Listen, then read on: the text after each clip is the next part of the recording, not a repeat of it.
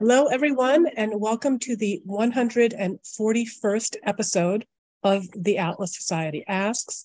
My name is Jennifer Anju Grossman. My friends call me JAG. I'm the CEO of the Atlas Society. We are the leading nonprofit introducing young people to the ideas of Ayn Rand in fun, creative ways like graphic novels, animated videos. We uh, take an open objectivist approach which emphasizes uh, a reasoned, non dogmatic appo- approach to discussion, and we elevate benevolence to a major virtue. Today, we are joined by Esther Wojcicki, or the Woj, as she is known to her students and many admirers. Before I even get to introducing my guest, I want to remind all of you who are joining us on Zoom, Instagram, Twitter, Facebook, LinkedIn, YouTube. You can uh, start typing in your questions now. Just use the comment section and we'll get to as many of them as we can. My guest, Esther Wojcicki, is a journalist and educator whose three daughters grew up to become CEO of YouTube, co-founder and CEO of 23andMe, and a professor at UCSF. As one might imagine, many people marvel at that amazing track record and wonder what this mom might have done differently. Esther satisfies that curiosity with her book, How to Raise Successful People, which also draws on her decades of experience teaching at Palo Alto High School, experience which also informs her book, Moonshots in Education, launching blending learning in the classroom. Esther, thanks for joining us. It's a pleasure. Thank you so much for the invitation. So, uh, in your book, How to Raise Successful People, you observe that when it comes to parenting, most people default to the way they themselves were raised and when it comes to raising their own kids. But you share how you were determined to do things differently, though in some ways uh, it seems that the circumstances of your childhood forced you to take on a lot of responsibilities at an early age and learn that you must think for yourself. Can you describe those early experiences and maybe how they influenced you? Sure. So, um, my parents were born in the Soviet Union and the Ukraine. And so I was the first generation here in the United States. My father was an artist. And as you might know and just guess, artists don't make very much money. So we were always hungry. And um, I grew up in a place where, you know, money was rare. And um, so what that did is uh, it forced me to be much more creative, I think, with what I needed in in life, whether it was clothing or um, you know toys or anything. I tended to be much more creative than a person that, like my own kids, actually, who I made sure that they had a lot of toys. Um, but then also, um, you know, I had some difficulties. I would describe it um, in when I was about ten years old, uh, when because of not having enough money, um, my mother um, and father, you know, we didn't get adequate medical care, medical treatment. And I had a, a third brother um, who accidentally swallowed aspirin. And my mother was given the wrong information about how to take care of him. As a matter of fact, they advised her to put him to bed and see what happens. You, you never do that to somebody that ingested a poison but because she was um, you know an immigrant and she was a woman she was just afraid to challenge the doctor and say hey that doesn't sound right to me. And so she didn't. She just followed the instructions. And um, unfortunately you know uh, you, the consequence was he died. And um, so you know i was just 10 years old when that happened. And um, you know you don't know how that impacts you as a child you know it's just you're just like oh my god this is terrible you're very upset and so forth but long term looking back i can see what it did and what it basically did is say you know don't trust anybody be be willing to always ask questions and to try to find those answers out for yourself. You know, be as informed as you possibly can, because if you aren't, you know, you might not make it in the world. Right. And Just so don't blindly trust the authorities. Don't blindly trust you know someone who's an expert. You, you also had an experience I, I, think it was a little bit later you write about it in in the book when uh, your brother your um, younger brother not not the baby but the younger brother fainted and you started feeling woozy. And your mother uh, took the brother outside and told you to remain in the house lie down in the bed and then i'll come and get you in a bit and if I would have done what she told me to do, already I was tuned not to do that anymore, um, I wouldn't be here today because it was carbon monoxide poisoning. And people die really quickly, you know, without air and with carbon monoxide poisoning. So, um, so that followed me, you know, actually through my entire life, actually till today, for forever. And that's what i ended up teaching my students is you know always ask a lot of questions. Don't be embarrassed. You know if there's no such thing as a stupid question. It's just if you didn't get the answer to that question just ask that question again. And um and it made a big difference in my life. It made a huge difference in the lives of all my students because um, they're used to you know being told not to ask questions or not to ask be careful before you ask a quote stupid question. And um, so that was not the rule in my class. You can ask what you want. Um, yeah. so that might have encouraged like all the hundreds of kids who signed up for my class. I mean i don't know. There were a lot of things that encouraged them to sign up. And hence earned you the moniker of the godmother of silicon valley because you've had so many successful uh, young people pass through and graduate from from your class. So, um, and I think asking questions and thinking for yourself, and that also stands in stark contrast. And and you've had debates attended by thousands of people where you uh, were up against proponents of sort of the tiger mom um, approach where it's extremely strict and it's very regimented. And those kids might you know grow up to be successful in in in one way but they learn to be very good at following the rules and following instructions.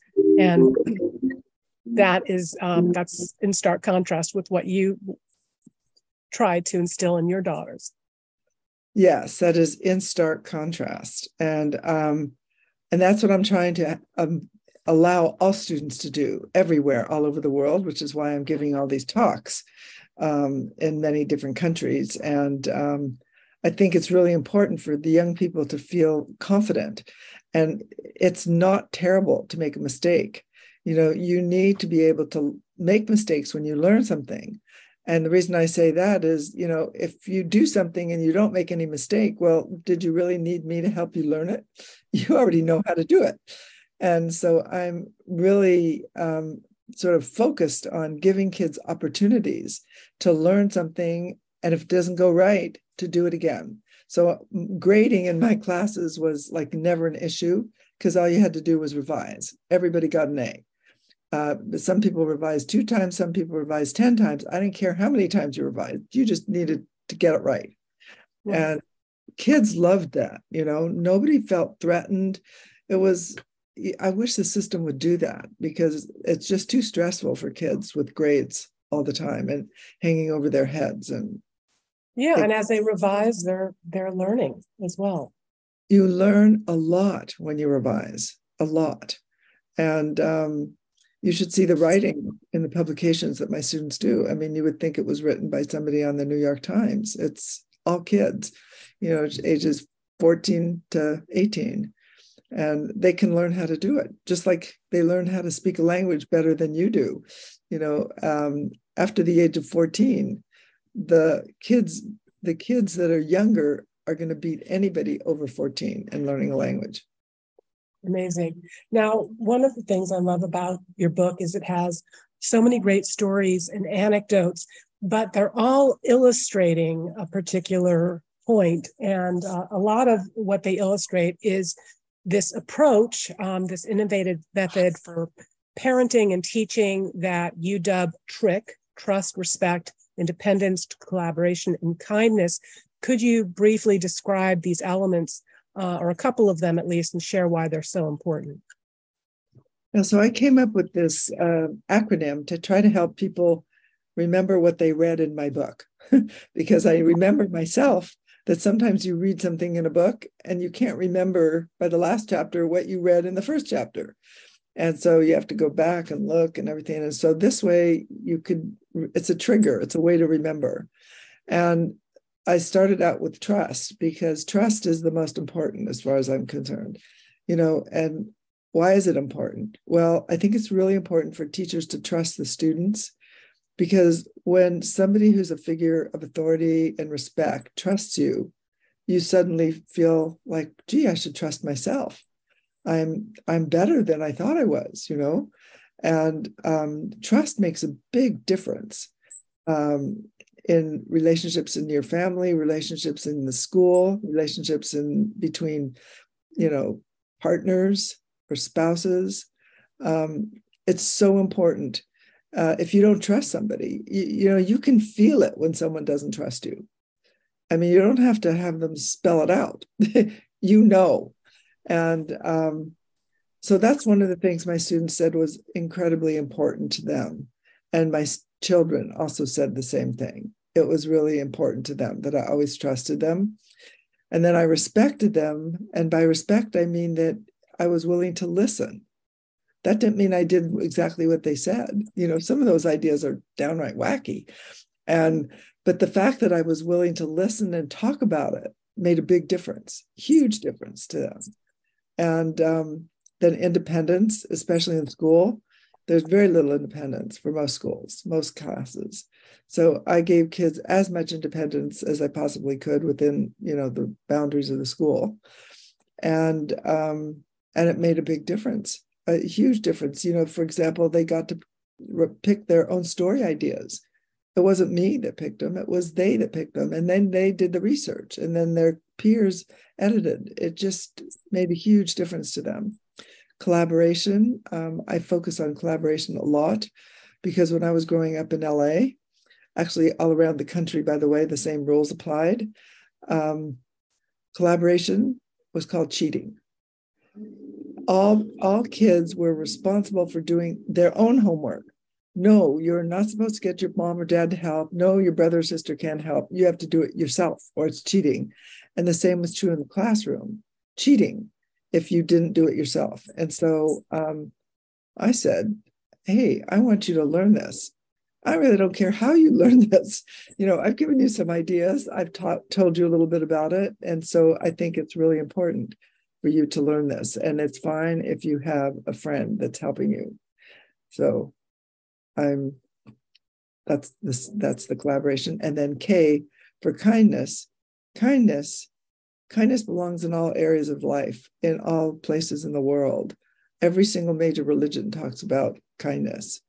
And we just don't have enough kindness especially today in 2023 there is just it's a lacking lack of kindness and that makes people suspicious. Uh, it makes us all unhappy. Um, i think I don't see why we can't be kinder to each other. We're all human beings and we all have very basic needs. And that's really to be loved and respected and to appreciated and to have enough food and shelter and clothing. Yeah. So, and the way that um, you describe the importance of kindness to your students and even to your grandchildren is that it's in your self-interest. So that's how we at the Atlas Society we talk about benevolence as a self-interested value. I think there was a story, maybe it was one of your grandkids who was having trouble sharing his um, toys or something, and you walked him through and said, well, you know, if you share with them, they'll be more likely to share with you, and helping helping in a very fundamental way to um, connect with people why it's it's more productive to be that way Yes, you are happier. You know, personally, one of the things that makes me the happiest is when I see my students successfully. You know, their success gives me a great deal of joy. Um, and I think that that's true for parents too. You know, their children, when they do well, brings them a lot of joy. But then when you share something with somebody, no matter what it is, you know, it's an idea or it's clothing or whatever, it brings you joy and it brings them joy. And so it's so important for everyone, all of us to remember, especially now in this world as it is today. What can we do to make the world a better place and to help everybody live a better life? Now, you'd mentioned trust. It starts the off the acronym um, because it's the most important. I like to say trust isn't the only thing. Uh, it's not everything, it's the only thing. And you shared two stories in your book one in which your daughters damaged the trust that you and your husband had in them, and one in which you damaged uh, trying to do the right thing, but ended up damaging the trust which two of your daughters had in you. What happened? And I guess most importantly, what did you learn and how did you rebuild that trust? Well, I think the first one that you're talking about is when my husband and I went away for the weekend. yeah. And so, I mean, I left my three daughters at home by themselves. I think they were 16, 15, and 13. I probably should have known better. But um, I trusted you learned. them. learned. right. yes. And um, I we came back, never got a phone call, nothing. There was no, you know, electronic stuff back then. The but, house was totally clean and vacuumed and spotless. And I, the house was like beautiful, cleaned, vacuumed, spotless. I was like, God, what is going on? You know, there it's so nice. You know, we went away for the weekend and I come home to a perfect house and everything. So I actually I didn't know anything was different, no other problems. So what I did, I just, you know, the next morning I went to school as usual. And then, you know, in the class, uh, first period, there was a lot of sort of talking and giggling and so forth. That was like a ninth grade class, and they were talking about whatever literature they were reading or whatever. And I said, you know, what is going on? I know that something's really different today. And then I looked across the room and there was this girl wearing an outfit that looked just like mine. And I was like, oh my God, you know, I have the same clothes. I have the same outfit. And she's like, it's yours. it's yours. I was like, what? And she's like, yeah, I was at your house, you know, on Saturday night and I spilled something on myself. And your daughter said, just help yourself. And she just, this girl just took some clothes out of my closet and put them on.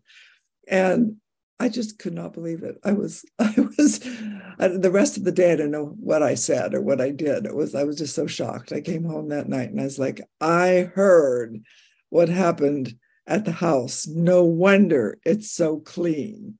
And um, they all confessed finally. And, you know, then we had to sort of rebuild the trust. It took a while because, okay, nothing bad happened, right? Uh, the only bad thing was that happened was they broke my trust, and that was not the that was bad. Um, but you know, we worked on it. They understood it would have been better to tell me. Would have, you know, that I could have then had a chaperone there. Apparently, there was a big rager, so there were like I don't know, hundred people there. Um, so yes, that was a problem. Anyway, I, I did not go away again. but what was the second one? and then I think it was you had it was with the car and your daughters. And oh, that was yes, that's a hilarious story also. So um, you know, when they got to be 16, they got a car. And Susan got the first car, which was a, an old Volvo. It was honestly a really old Volvo. It had 200,000 miles on it. And she was very proud of it. And it was like her car, an old one. And then when Janet and Anne came along, you know, I didn't have a lot of money. So I was like, I got another car. This one is a, a Volvo also. Janet went off to Stanford and she's like, um, Mom, can I keep the car on campus? You know, I need to go places. I said, Oh, then we have to pay for it and you need a sticker on it and all that stuff. Why don't we just leave it at home? And then if you need it, you know, you can come and get it. So the meantime, you know, Anne finally got her driver's license. So then I said to Anne, um, you know, I'm going to give you the Volvo and it can be your car because I figured Janet was at Stanford. And so she thought the car was hers for sure. She was telling everyone how she got a car. And then Janet, who would come and pick it up every now and, now and then, would say, Oh, it's mine. And then one day, lo and behold, they both found out that I had given the same car to both of them. And boy, were they furious. And they didn't, I just didn't know what to do at that point. But um, it was, that was pretty funny. It worked for a while. And then yes. I really did have to, I finally ended up buying Janet another car. So then we had three kind of old cars sitting in front of our house. um, yeah, and uh, that that it just goes to show that even when you think that maybe you can sort of cut corners and tell one person one thing and another person the other thing, at the end of the day, it always comes out. So it always comes out. And so, anyway, I think I've been at this point forgiven for the car. All right. Um, so, one of my first guests on this podcast was Lenore Skenazy. She's the founder of Let Grow, uh, author of Free Range Kids. She identified ways in which media inspired fear was leading parents to overprotect children and thus limit their opportunities to develop more resilience and coping skills would you agree with that assessment? And if so, when did you, as a high school teacher with decades of experience, when did you start beginning to sense a shift? Um, I actually, I started sensing a shift in about a little, maybe 2001, 2002 it kept it started to grow and get worse and worse and worse i think as the internet grew it was just um, an avalanche of mm. parents that were just terrified that something bad was going to happen to their kid uh, i live on this street at stanford where there's an elementary school right down the street just like five houses away and um, I remember thinking, wow, this is great. My kids can just walk to school by themselves. And and they all did, starting at the age of five. They just walked out the front door and walked down to the school, and that was it. Today, and actually starting in about 2005, no one walked to school. Hmm. Parents, the parents would drive and park right in front of a path. And then you would think they would just let their kids hop out on the path and run to the school. Uh uh-uh. uh They get out of the car with the child and walk them directly into the classroom. It's unbelievable. And yeah. um, and that I think also the other thing I noticed is also years ago, I would go to a big box store of some kind, like you know, um, I don't know, maybe, well, I don't think it ever happened at Costco, but maybe Target like store. You would hear on the loudspeaker, we have a little three year old boy here at the front desk is wearing a yellow sweater and he says his name is Adam. Was his mother please come pick him up? We never hear that ever now. Never. It's gone. Mm-hmm. Nobody yeah, I never thought of it. Child out of sight. Never.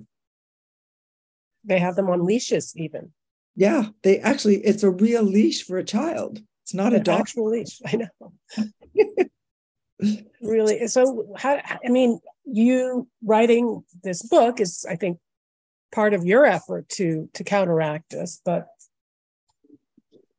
do we That's, tell parents to turn off the news or you know i i think that as long as they're reading the news and as long as we get one horrible story after another every single day, every day, not just once in a while.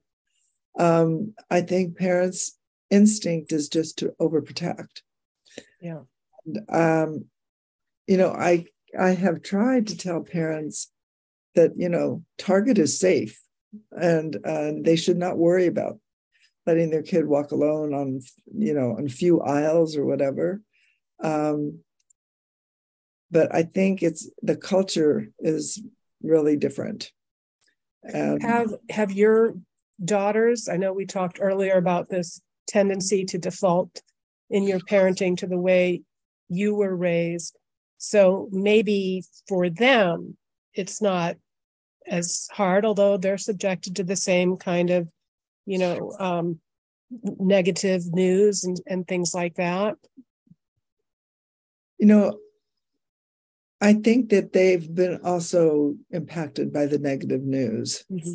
it's been very hard for them. Although i do have another story in the book called the target story. I don't know if you remember yeah that. yeah share that. I thought that was a great story. And that actually it's a good illustration of you know your approach and then you, know one generation removed that it didn't necessarily stick but it was an opportunity to revisit it. Right. So um, it was a saturday morning and i was over at susan's house and all the kids were there. And then two of them there were two nine year old girls and they needed to go buy their school supplies at target. So I said, okay, I'll take them. And then one of the other kids, um, the boy, had really long, bushy hair. And so they're like, time for a haircut. So I decided I would take them both. So I took the girls and the boy, and I thought, well, I have to go to two different places. You know, they're nine years old after all. Who knows better what they want for school than those girls? You know, I'm not going to tell them what to get. So I said, Hey guys, why don't I just drop you off at Target and you go shopping and then you can text me or call me when you get all your stuff and I'll come back with the credit card. Meantime, I'm going to take Adam and have him have a haircut. So that's what I did. And then I actually drove down to this haircut place. And um, I said, why don't you go in there and tell them how you want your haircut? Here's the money. You just do it. You know, I don't know how to tell you how to have your haircut. Just figure it out. So, um, in the meantime, as I was driving back to Target, I got a phone call from my daughter who said, So, how's the shopping going at Target? And I said, Oh, it's great. You know, the kids are shopping by themselves. You know, I'm going to pick them up soon. I just had to take Adam to get the haircut. And she said, There was dead silence on the phone, first of all. Then she's like, You did what? And I was like, I dropped them at Target. She's like, Target? Well, you better go back there right now because something could have happened to them. I was like, last time I checked Target, it was pretty safe. I've never seen anything bad at Target. It's a great store. Anyway, this went on for a few minutes. And then, of course, I drove back to Target. I found them both there. They were having a wonderful time. Of course, they bought too much stuff. We had to do a little filtering. And then I gave them the credit card and I said, This is how you check out. And you can sign my name. Let me show you how. And I'm telling you, they loved it. And this story was like so important for them and for the whole family because after that, everybody wanted to do the same thing. You know, all like, we want freedom too. And um, and I picked up Adam and he looked great. And I didn't, I I was not there telling the hairdresser how to cut the hair he told him, and whatever, he looked like a nice young man. So that's that's the target story, and uh, I do think that parents are just too overprotective. They're worried that their kid's going to be snatched. You know, they go down one aisle and the kids on the other aisle, and they think there's you know kid snatchers everywhere, and it's it's all fueled by the social media and the stories that we read and all these terrible things that we hear about so it makes us much more uh, overprotective. And what that does is that um, cuts down on the how empowered your child feels. The more you do for your child, or the more protection you supply, the more that you do, the less empowered they are. If you just think about it, you know. So if you are always having somebody do something for you, always, you don't know how to do any of it yourself. And actually, in today's world, most kids don't even know how to fry an egg, sorry to say. So uh, I think yeah. we think about what we're doing. The world is not that dangerous, especially your own house, and especially, you know, walking down the street a few houses. Um, although there are those terrible stories, you know, where we all remember the kid that was snatched, you know, from their own driveway or something. Um, yeah, but it's so so easy and so tempting, and we're wired really to um, to kind of exaggerate the likelihood of something like that happening to us, and it's part of our evolutionary makeup, you know, to be focused more on threats rather than the opportunity. And uh, when when kids are overprotected, they're also getting the message that uh, strangers can't be trusted. The world is, um, you know, people are not mostly good, and uh, and the world is a dangerous place.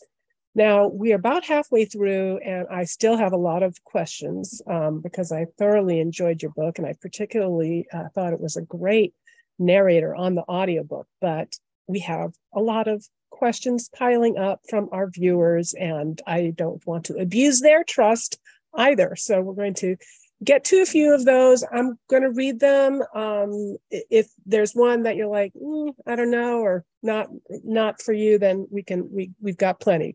Um, all right. From Instagram, my modern Galt asks, um, Esther, what you said about creativity compared to your children is interesting. Do you think children need more variety of toys or stimulation or rely more on developing their own imagination?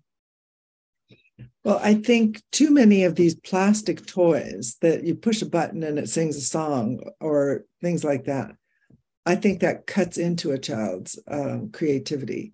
I think that if you can give them the pieces like paper and crayons to draw pictures or you know pieces to put a puzzle together or to put something together or you know to make uh, something out of twigs or um, there, there's so many opportunities for kids to be creative. And you know you don't have to teach kids to be creative. They're born creative. And what we do is we sort of educate the creativity out of them. And that's what sir ken robinson who was the number one ted speaker said that kids don't grow into creativity they grow out of it because the schools tell them what's right and what's wrong all the time so by the time they're in 12th grade, they have 5% creativity. And in kindergarten, 95% of the kids are creative. So I think don't try to entertain them all the time. See what you can do to let them entertain themselves or entertain themselves and their friend. I think the best, the, the most effective thing that I ever discovered was that if I didn't really have time to pay attention to my daughters, all I had to do is to get one friend, one friend over. That did it. No longer were they interested in me. They just wanted to play with the friend. And that was like perfect. And um, so little kids are extremely creative. I mean, one of the things that I did also, I remember we used to have sort of a jungle gym in the family room, and they would take sheets or blankets and cover up that jungle gym. It's like, what are you doing? They're making a house. And then they would do all kinds of wild things that were really incredible inside that house that they created. Um, so that's what I think. Don't over give them toys.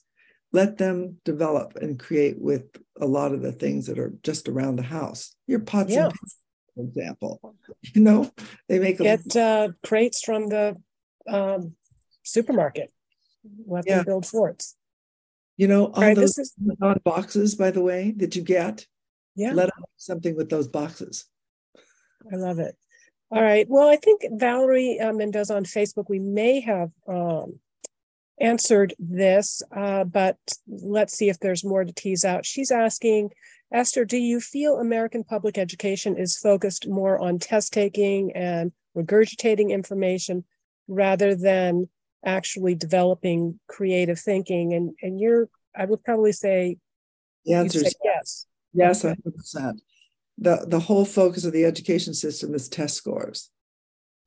And so it makes it really tough for kids that don't like to take tests or kids that are really creative or kids that are not, you know, fitting into the square peg hole that they want them to you know it's it's a test taking society. Uh, also from Facebook, Alexander Stoll asks Esther, how do you think remote learning compares to in person? Does it matter more for certain age groups? You know, actually, remote learning is very effective if you don't do it all the time. Mm-hmm. So it just little bits of it. I think it was, of course, too much in the pandemic because it was all the time. But a lot of kids were able to learn quite a bit online. And it's a skill learning online, but you don't want to do it eight, hours a day. Uh, also, just so you know, the Coursera courses, the university courses, they have a very low retention rate. As a matter of fact, only about 9% of the people that sign up complete the courses. And um, and the question is like, why? My personal answer is learning is social and it's interactive. And if you're taking the course by yourself, you don't have anybody to talk to about it. And so um, I think it's better if you want to take one of those courses, do it with a group of, of friends and then talk about what the professor said. And that's, then that's a great idea. Yeah. See, apply that to your own life. Katie Voss on Instagram asks Esther, do you think smartphones and social media are harming kids today? Should parents restrict use until a certain age, maturity? I, I did want to ask about that because I, I thought you also had a lot of very interesting stories about collaboratively coming up with rules. But there's actually, I see a lot of similar questions along these lines. Yeah, so um, I do think social media should be restricted to kids who are five years and older. So, under the age of five, the main skills that kids are learning are interaction skills, how to get along with the world, you know, just basic skills. And if they spend time on social media or watching TV all the time, then they can't spend that time learning the things that they really need to learn. And they can't learn at any other time. So after the age of five, they can. There are a lot of programs on um, iPads or on computers for little kids. And if you go to Common Sense Media, I would like to promote Common Sense Media. They review all the programs out there and actually all the movies out there. And so you can pick some programs that are age appropriate and I would restrict kids to an hour, and that's it. And um, and as they get older, they can spend a little more time. But you know, if they're spending two hours at a time, that's too much. That's too much for you as an adult, and that's too much for kids also. And with gaming, uh, I think they should take a break. Also, you know, they can game for a while, and the kids that do gaming, they do learn a lot of computer skills so, parents whose kids are gaming what they consider too much, you need to realize that you could probably never compete on those games. You know, they're really skill based and they they do offer opportunities for learning a lot of tech skills, especially Minecraft. Uh, is very effective. So Esther, you there was a story in your book about I think you were on a vacation with your daughters and your grandchildren. And it came time to talk about social media uh, and device use on the trip. And I, I was surprised by how that that turned out. And so were you. I was shocked. Yeah, so I'll tell you about that. We we went to Napa for the weekend. I don't know if any of you've been to Napa, California, it's north of San Francisco. It's beautiful. I recommend it. Anyway, it's um we went to a resort that was kind of it was deluxe, very pricey, and had a lot of activities for kids and for us and whatever. And first thing that we saw there, the minute kids got up, they're on their phones. It's like, what? You're on your phone and we're paying all this money for you to be at this resort? You should be playing tennis or swimming or doing something, but not on your phone. So then the idea, all the oh, some of the parents were like, let's just confiscate those phones. It's like, I don't think that's a very good idea. Fortunately, fortunately, somehow I prevailed. And I said, why don't we just let the kids come up with the rules for when they can use the phones themselves? and then tell us what they think are the best rules. Grudgingly or begrudgingly, I should say, everybody's like, oh, yeah, well, let's just see what they come up with. Oh my God. So they went into a little room in a huddle and they were there for, I don't know, about 30 minutes or so. And they came out and told us what their suggested rules were. First of all, we were all terrified of what was going to be because we thought it was going to be bad. They came out with this rule no phones from 9 a.m. in the morning till 9 p.m. at night. That was there. We never would have done that ourselves, ever. and because they came up with those rules, they stuck to them. Interesting. have buy-in. And uh, so I found that was really true in my classes too. You know, I had the kids come up with the rules for the class. And so then I never had to enforce them because they came up with them. They knew the rules, they figured them out. It worked. So, Esther, you talk about this change that you observed starting in 2000, a little bit later, of parents overprotecting, not letting their kids walk around Target, not letting them walk five blocks to school.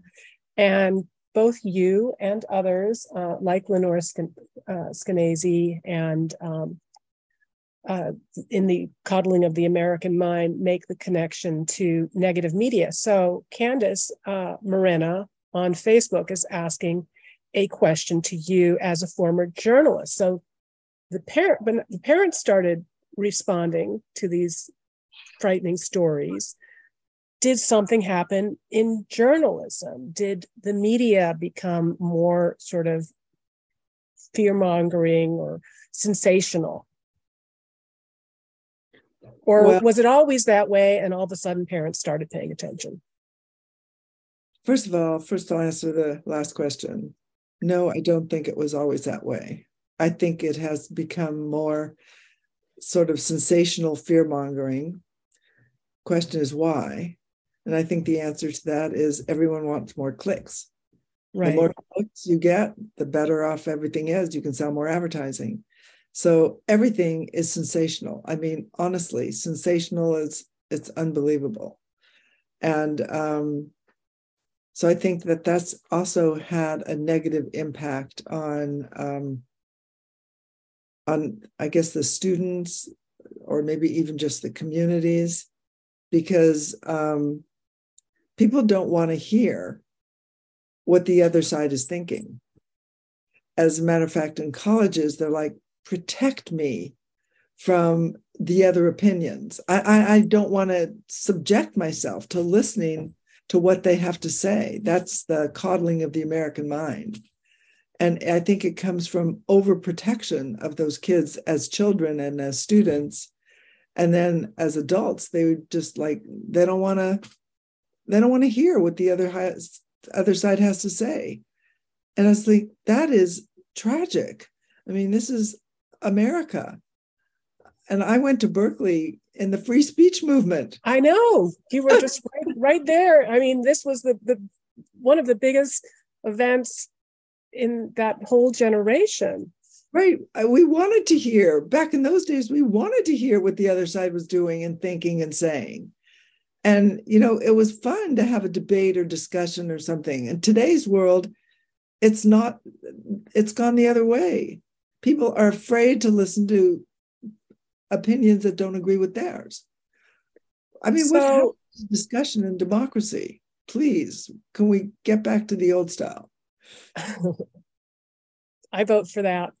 Um, so you describe this change and you know you're talking about kids on campus showing up with more anxiety afraid of hearing other opinions that might trigger them or make them uncomfortable. Now those kids are entering the workforce. So i'm wondering uh, you have two daughters uh, um, you have three daughters but you know one that until recently has been running YouTube and another 23andMe, are, are they observing this in their role as managers? Well, I actually, you know, just protecting them, I haven't asked them directly that question. And so I'm not sure. But I have observed in other companies where mm-hmm. I've been involved. Right. The answer is yes, it has impacted people. They they do not want to hear the other side. As a matter of fact, they can get so so upset and so concerned about it that they'll quit. Or if they're in a position of responsibility, they'll fire the other people. And I just think that's a, a really negative aspect because we should be able to express our opinion. There should be a discussion. I, I mean, neither the right nor the left is right. They're both right. And they're both wrong in many different ways. And we can be better together if we can work it out and talk about it. Our goals are the same, you know, to make America the best it can be. And somehow or other, we can't even talk to each other anymore. And that makes me very sad. I don't even know where I am anymore. I'm kind of, I'm, I'm back in the free speech movement. That's where I am. All right. Uh, got a question here from Robert Smith asking Esther, do you teach kids courses on taking responsibility and self leadership? And how early do you recommend integrating it into the curriculum? My sense is that you don't exactly teach courses on it, but you incorporate elements of it into. I do it. I do it. So you yeah. want responsible kids? They have to make their own breakfast. They have to clean up after the dinner. They have to be participants in the family. They are not just being served. They have to make their own bed. They do their own laundry. Do you know UC Berkeley has a course called Adulting? Go online and look it up. Wow. You know what they teach in adulting? How to make your bed, how to how to fry an egg, how to do things that all the parents have been doing for these kids who are now in college, college, and they can't do it for themselves. Yeah, you teach responsibility by giving responsibility. You give the same way with trust. You give trust, and that's how you how they feel trusted. Um, it's really important. You you know you don't have a course in you know how to how to be responsible. Raja p asks how did you discipline your kids if ever? Well that was that was tough. Um so you know i guess the main thing i did is tried to have a discussion with them sometimes a little challenging to have a discussion with like a three year old um but that was the main thing i tried to be to explain things to them on a regular basis. It was one thing after another. And then as they got older and were able to write, if they did something wrong or something I thought needed to be corrected, I would have them write an essay about it. And like, why do you think that, you know, this needs to be whatever way I, I described? Or, you know, what is your thoughts about it? And, you know, being a, an English teacher, this seemed like the perfect way to solve a problem and um, so that's that's what i did a lot of that and as a matter of fact i think i remember doing the same thing for that party event that they did at the house i made them all write essays about it and why i might not have liked that why th- that violated my trust. And uh, yeah. I, I saw you you kind of did that as well with with your journalism and um, having people take just you know all right so you have this opinion write a little essay or a few paragraphs uh, for what the the counter opinions would be or what the counter arguments would be and i thought that was an interesting way to help um, teach objectivity well, so, so we always had pros and cons on controversial issues yeah. pros and cons. I think that's I think that's great. Um, I mean, even if you have one opinion, you're not going to change your opinion. It's, it's being open and being willing to debate, and it's something that we find, if you can believe it, even here at the Atlas Society within objectivism, which is a philosophy which is about objective reality, and uh, there are some objectivists who won't even talk with us about our view of objectivism, which differs just a little bit from their view of objectivism because somehow that would be sanctioning uh, a view that they disagree with. And I'm like, well, why don't we just debate it? I'll take your side and you take my side, and we'll see how it goes. I just don't see how we get anywhere with uh, with that kind of sort of uh, unwillingness to engage with people with whom we disagree. Sometimes when we actually disagree, pretty uh, pretty minusculely. So um, so anyway, I wanted to because we're running out of time, but and I there's a couple more questions to get to, but I uh, a gratitude is a big theme of ours at the Atlas Society. And on that score, you wrote an interesting blog about how instilling a sense of gratitude in your kids can help counter narcissism. And you, you had a few tips on how to do that. Yes, um, so that blog is online. I think that was my we'll, most recent. We'll put the we'll put the uh, links to it, you know, on all the platforms. And um, so I think we forget to teach the kids gratitude somehow. Um, maybe it's because we just think that they automatically should be, you know, thankful for what they get. But kids, it's not an innate trait. You have to teach it. And um, there's some ways you can teach it. First of all, you should model it yourself. Kids copy you, whether you know it or not. And so if you say thank you to people, um, if you smile and um, if you write thank you notes to people for something that they might have done for you, um, if you help willingly, kids will, they copy you.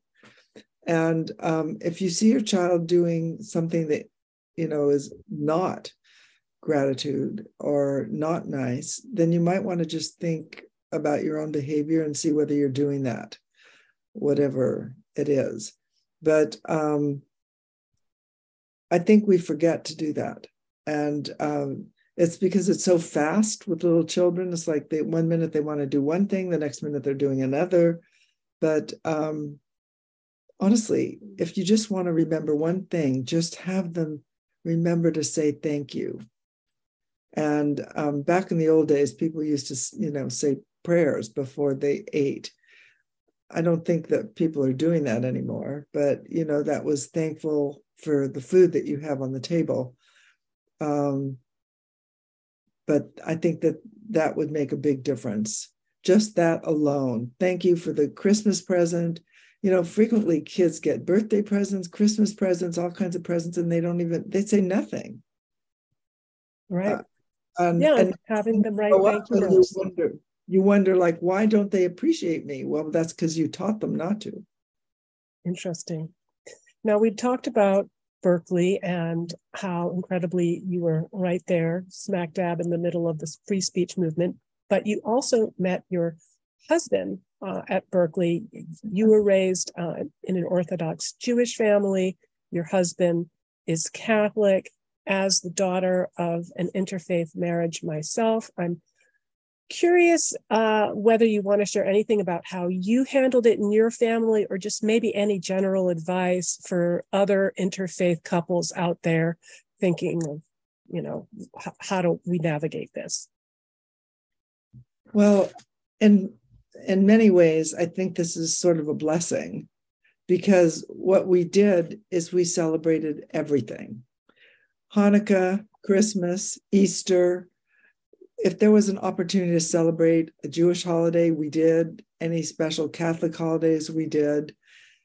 On if you look back, and that is actually what I taught my daughters, you know, look back to the origins of Christianity. Christianity and Judaism are very close. In fact, the first hundred years after Christ, Christianity was considered a sect or a part of Judaism. And, you know, we we all have very similar values. As a matter of fact, you know, even if you look at the Muslims, the values are the same. There's a 10 commandments, and so we have different rituals, different ways of reaching the same goals. And we need to respect each other and our, our um, traditions. And so that's why it worked out uh, for, for both of us, and it worked out for the kids um, they actually I gave them the choice. They they could do whatever, pick whatever religion they wanted, or no religion if they didn't want any religion. That was up to them. And so I wanted to make sure they didn't feel pressure to do any one thing or another thing. They weren't supposed to, you know, support mom or dad. It was like together, we're all together. And so that's what we still do today. We have everybody cel- celebrates everything and it works out. Um, that's what, what we do in my family as well. Um, Melanie has a comment here, and I think we could probably end with it. Uh, she says, I think having clear expectations of one kids is helpful to them. Also, being a goal, good role model, hardworking, reliable, kind is very important. Would you agree with that?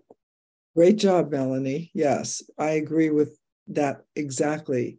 I think it's important to have expectations and very clear goals and to model that. You know, if you want your children to be on time, you should model being on time. It's really important. If you don't want your kids to use the phones at dinner, don't you use the phones at dinner. Um, you know, you're teaching them without even knowing you're teaching them because they copy everything you do. So, um, anyway, I just want to thank you for this opportunity to talk to your audience and uh, to be on this program because you've had great questions. And the questions from your uh, group, the chats, have been great questions. And I hope this is helpful to all the parents. It's, it's been wonderful. Thank you so much, Esther. Appreciate your taking time out of, I know it is a busy day.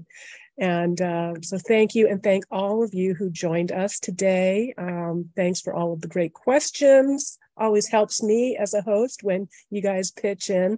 Uh, and to all of you watching, if you enjoyed this video of any or any of our content at the Atlas Society, please consider making a tax deductible donation to support our work at atlassociety.org. And please be sure to tune in next week when we'll be joined by narrative nonfiction author Daniel James Brown to discuss his four books, which explore facets of American history, ranging from the Donner Party to the heroism of Japanese American soldiers in World War II. Thanks, everyone.